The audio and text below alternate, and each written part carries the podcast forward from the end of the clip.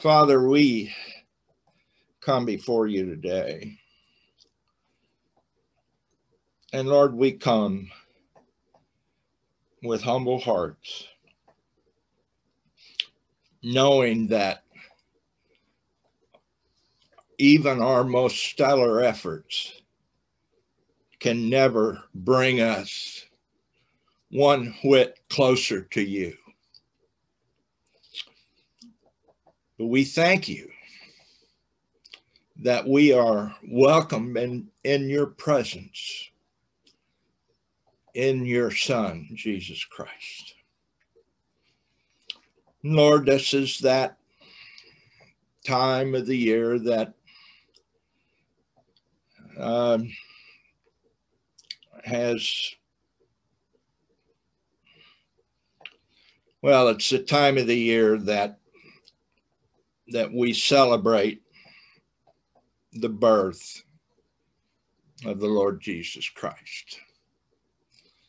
And Lord, uh, all of us have heard uh, more than we need how the world has taken over uh, that uh, seemingly special day. But Lord, there are some who worship you and they don't need a special day to do it.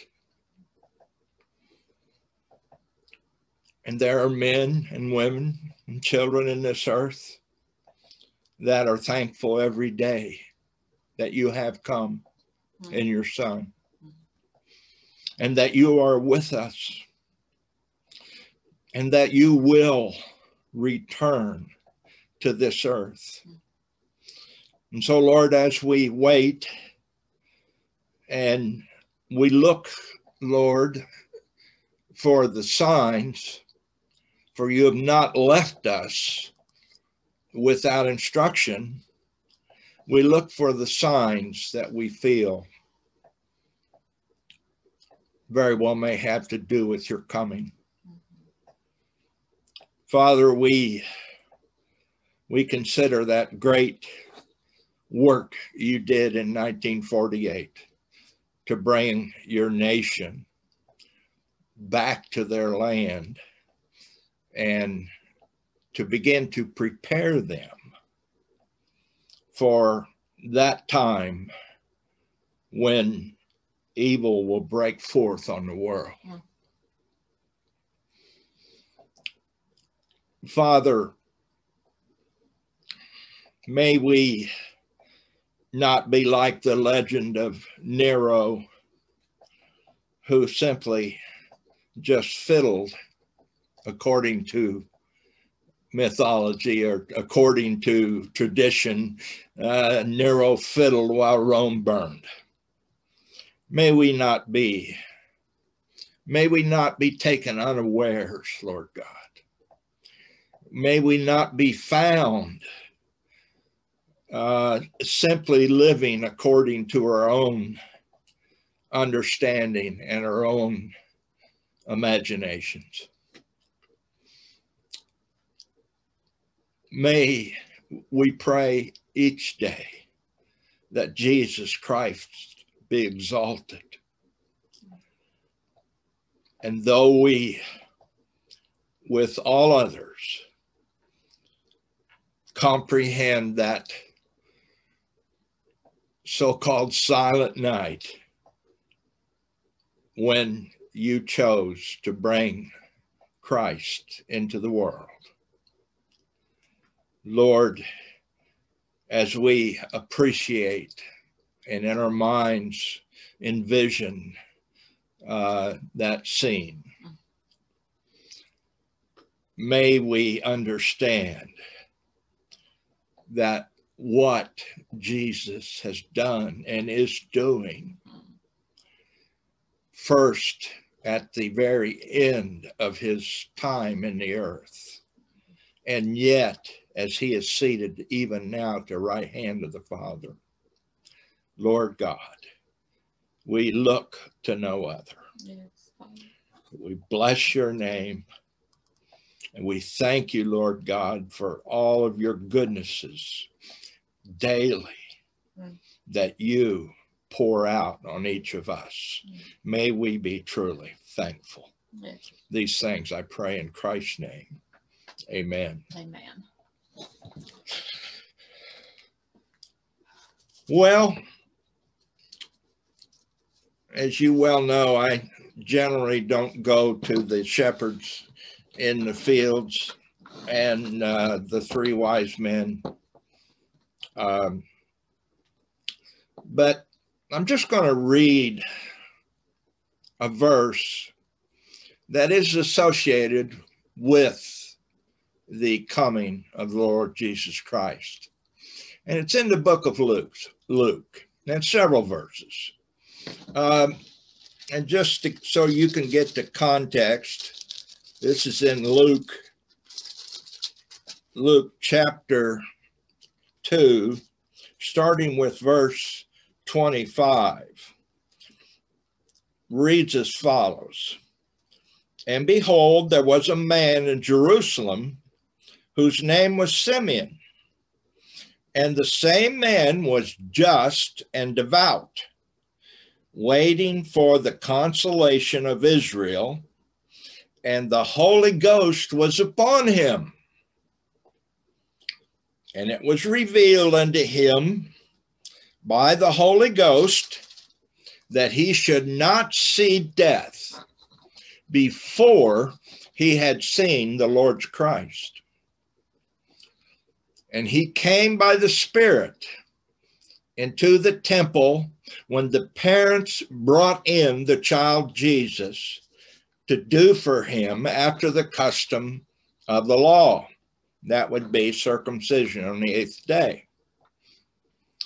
Then took he him in his arms and blessed God and said, Lord, now let us, thou thy servant, depart in peace, according to thy word. For mine eyes have seen thy salvation, which thou hast prepared before the face of all people, a light to lighten the Gentiles and the glory of thy people Israel. And Joseph and his mother marveled at those things which were spoken of him, that is Christ. And Simeon blessed them and said unto Mary his mother, Behold, this child is set for the fall and rising again of many in Israel, and for a sign which shall be spoken against. Yea, a sword shall pierce through thine own soul also, that the thoughts of many hearts may be revealed. And so here early on in the second or the third gospel,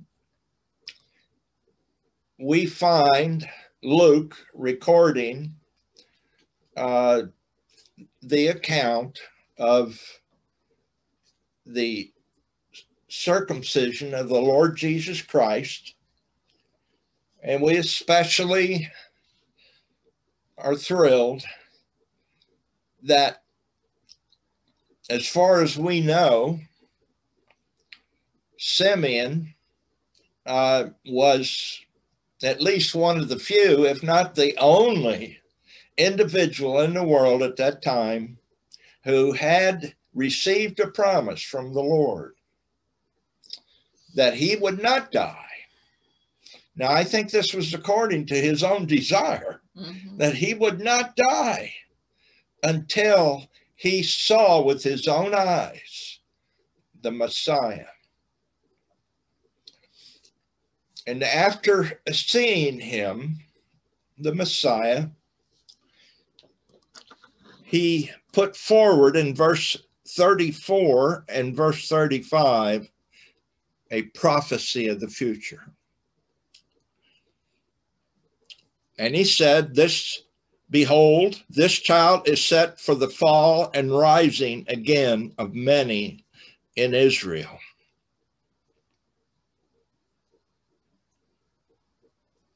That is a little bit difficult to understand what he meant.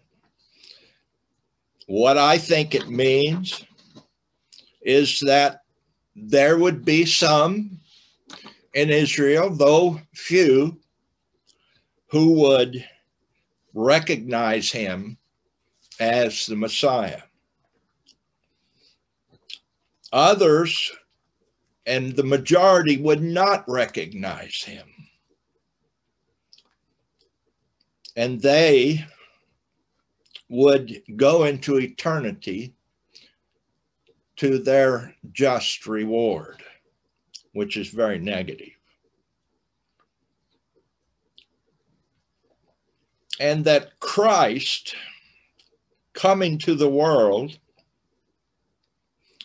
would be spoken against by so, so many.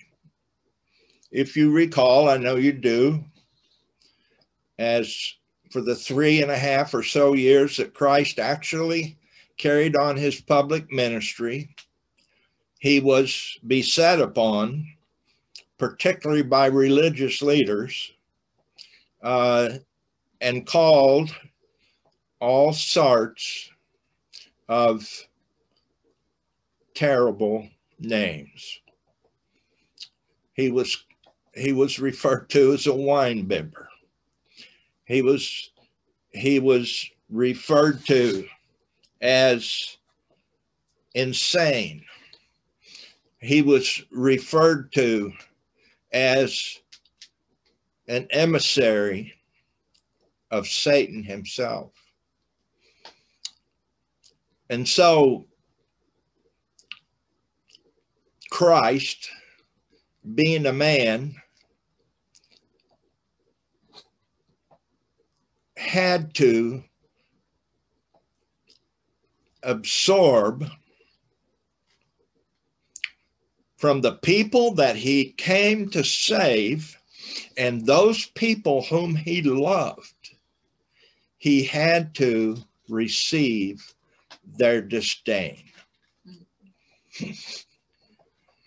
In fact, if I would go to Isaiah 53, which I may go to, the scripture says that the people in Israel esteemed Christ stricken. In other words, the only way they esteemed him was when he was on that cross and they were glad to be rid of him. And that was what Christ had to face. Now, my point tonight is going to be very simple. I want us to think about all of the adversity, the trouble, the heartache, the uh,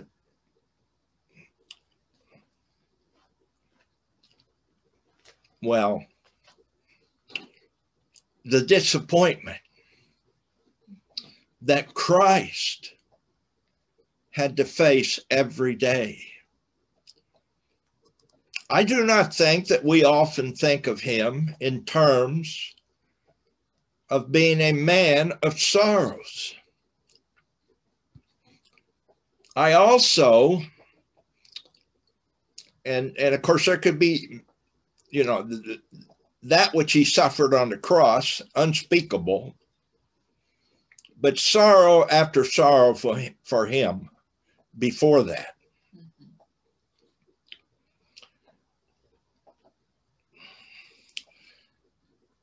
And so I believe when we celebrate those two greatest holidays of Christendom. And I was just making sure tonight before I came on that I was right about what holiday means. It's an old English word for holy day. And so, what Christianity has developed it are holy days that were strictly spoken against by the Apostle Paul and others.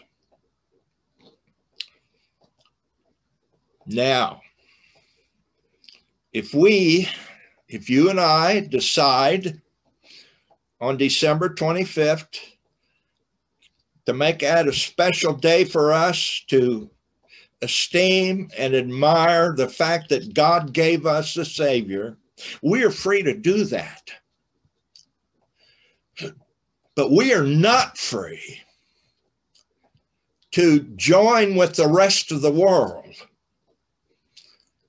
and celebrate Him according to a holy day that involves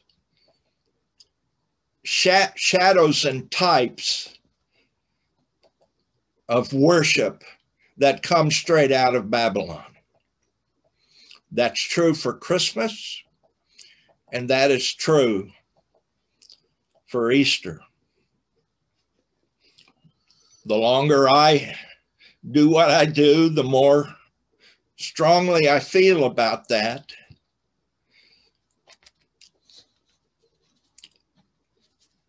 The story of Christ and his life in this earth, if we can identify with how he felt, because he was a man. Yes, he was a God man, but he felt every pain and every temptation and every hurtful accusation towards himself just like any other man would. But he never responded, even in his heart, except out of the love and mercy and understanding that he availed himself to by the Holy Spirit. And so the ministry of Christ and the end of his ministry was something that we should see, whereby we understand him as a man who suffered continually. And then we read in the scriptures that we are to be conformed to his image.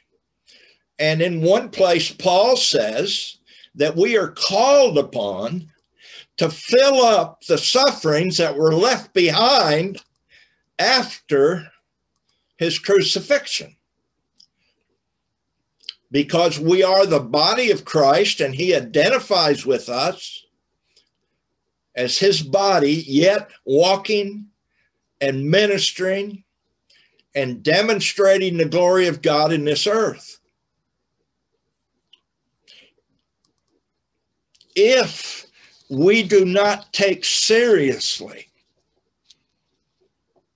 the difficulty that as a man he overcame on every hand, then we are not going to be able to identify with him in our own life.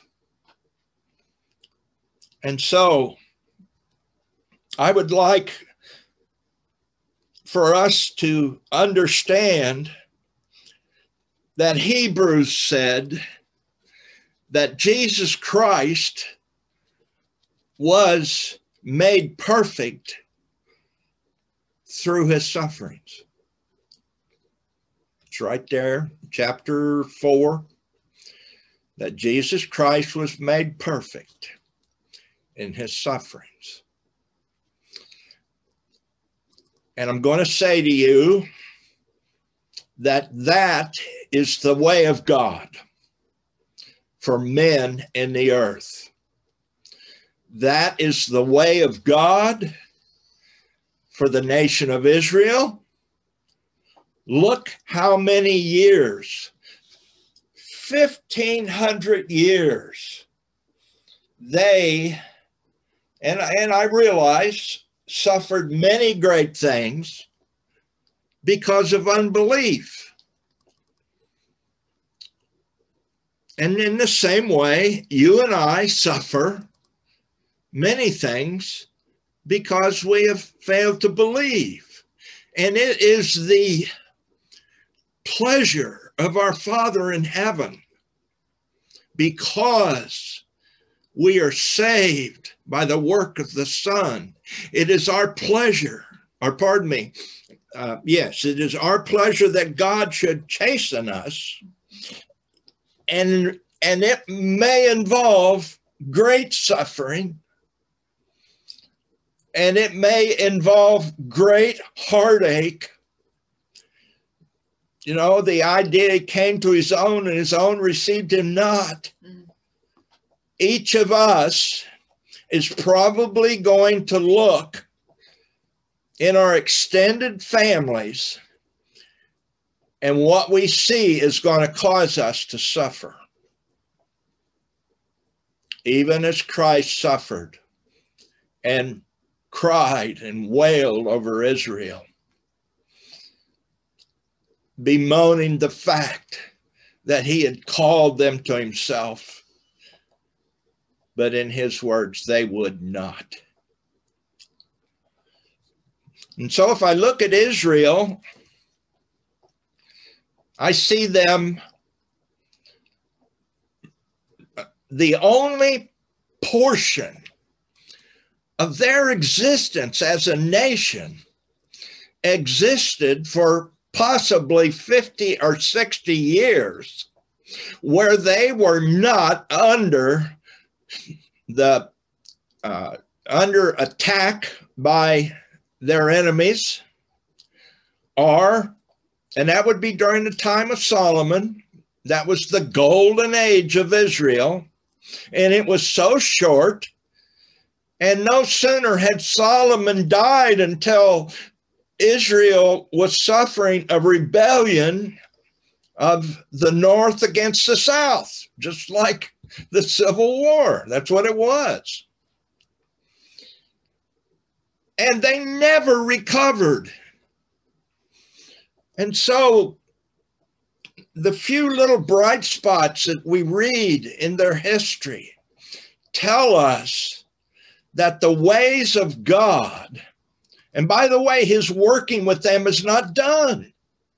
For we know that what is to come shortly is going to be an unspeakable period of trouble, which is which when it's spoken of in the Old Testament, it is referred to in those words. It is the time of Jacob's trouble. And so God is not done with them yet. This is one of the differences between Israel and the church. God formed the church and uh, to a great degree, he deals with the members of his body individually. Whereas with Israel, he, he dealt with that body as a corporate entity. And so we can identify with a nation. Whereas in Christ, we are judged and seen and revealed before him as individuals. And if Christ continued, continued, and the Father to bring Israel into the depths of despair and finally destroying them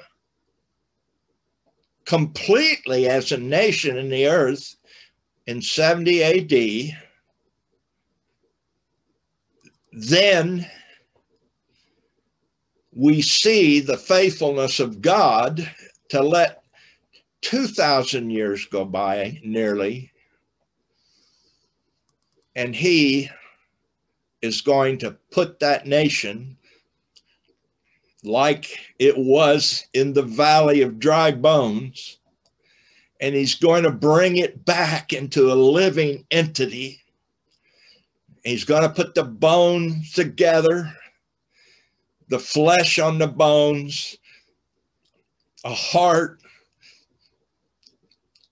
the skin, the whole thing, and Israel will live as a nation in the earth.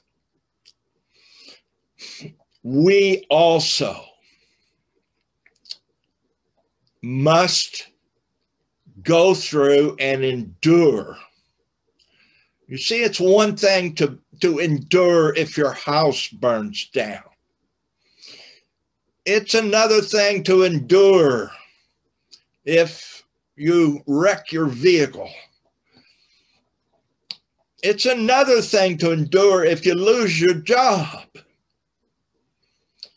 But for some of us, we must endure for all that we can see the losing of the ones we love the most.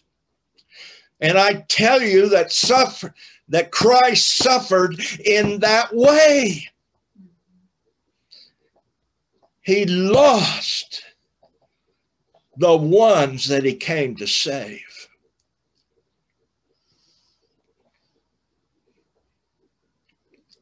It is my belief that it is that manner of affliction that so sorely tests us before God as to whether or not we will neither lose our faith, neither will we lose our hope, and neither will we put our sorrow before the glory that flows out of our heart towards our Heavenly Father and our Savior and give praise and glory to the triune God. And this is what we are called to do. The verse that struck me particularly was a very short verse in the book of Isaiah that I never really thought much about. It's in Isaiah chapter 48. Starting with verse 9. And I can't cover all the context of it. But I can tell you that within just a few verses, we see something extremely important about the ways of God. And so, verse 9, for my name's sake. So we see something about God that he does what he does, not just to help us out, but he does what he does because he deserves glory for what he is and what he accomplishes. From the making of the earth to the saving of the last man, God gets the glory.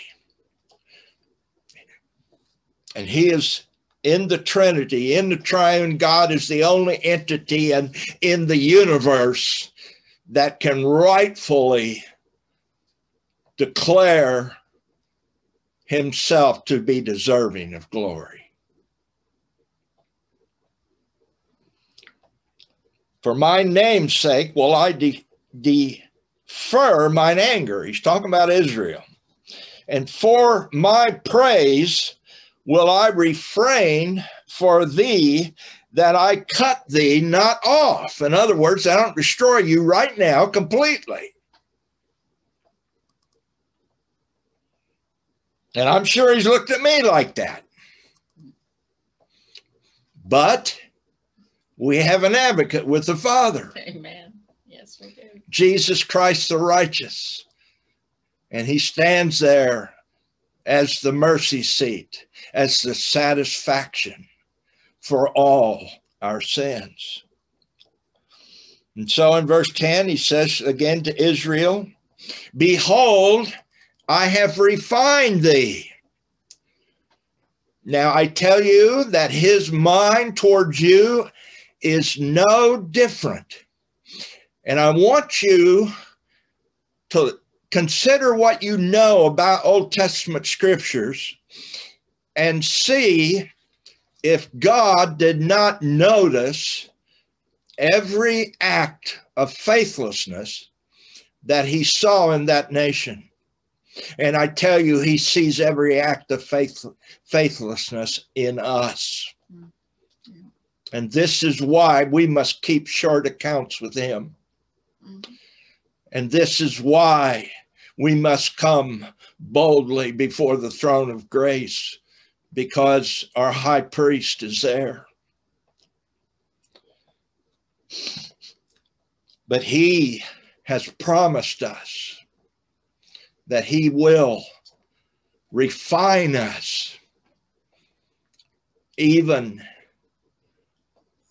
to the place where in the end we are going to be body, soul, and spirit, the righteousness of the Lord in our entire being. Entire sanctification. Yeah. That's what Paul was talking about when he said that he would pray for the church that they would be entirely sanctified. That means set apart, holy, entirely holy, spirit, soul, and body.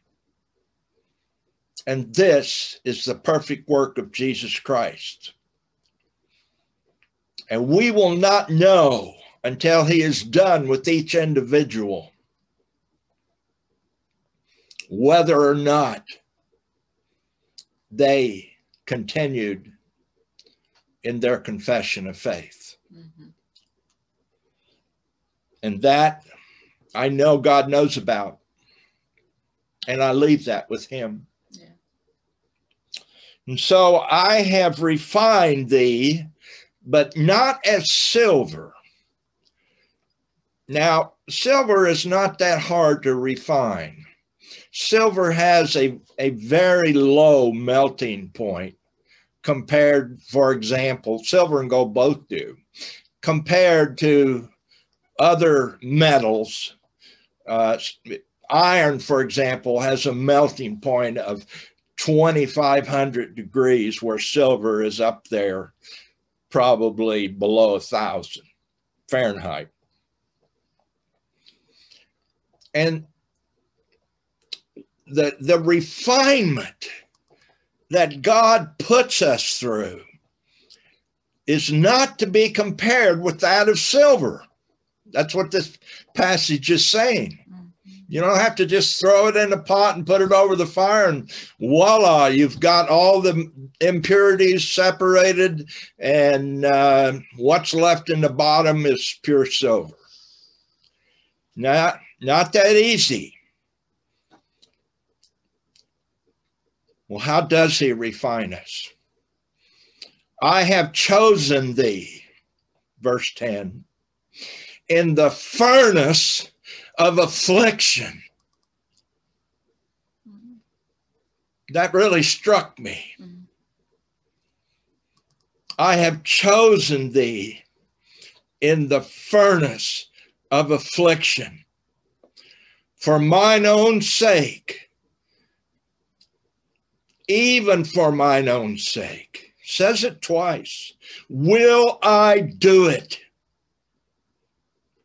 We are yet an unfinished work of God. For how should my name be polluted? And that would be polluted in those who were disobedient and did not hold him in his proper place. For how should my name be polluted? And I will not give my glory to another. It's his. And that's where it's going to be for eternity.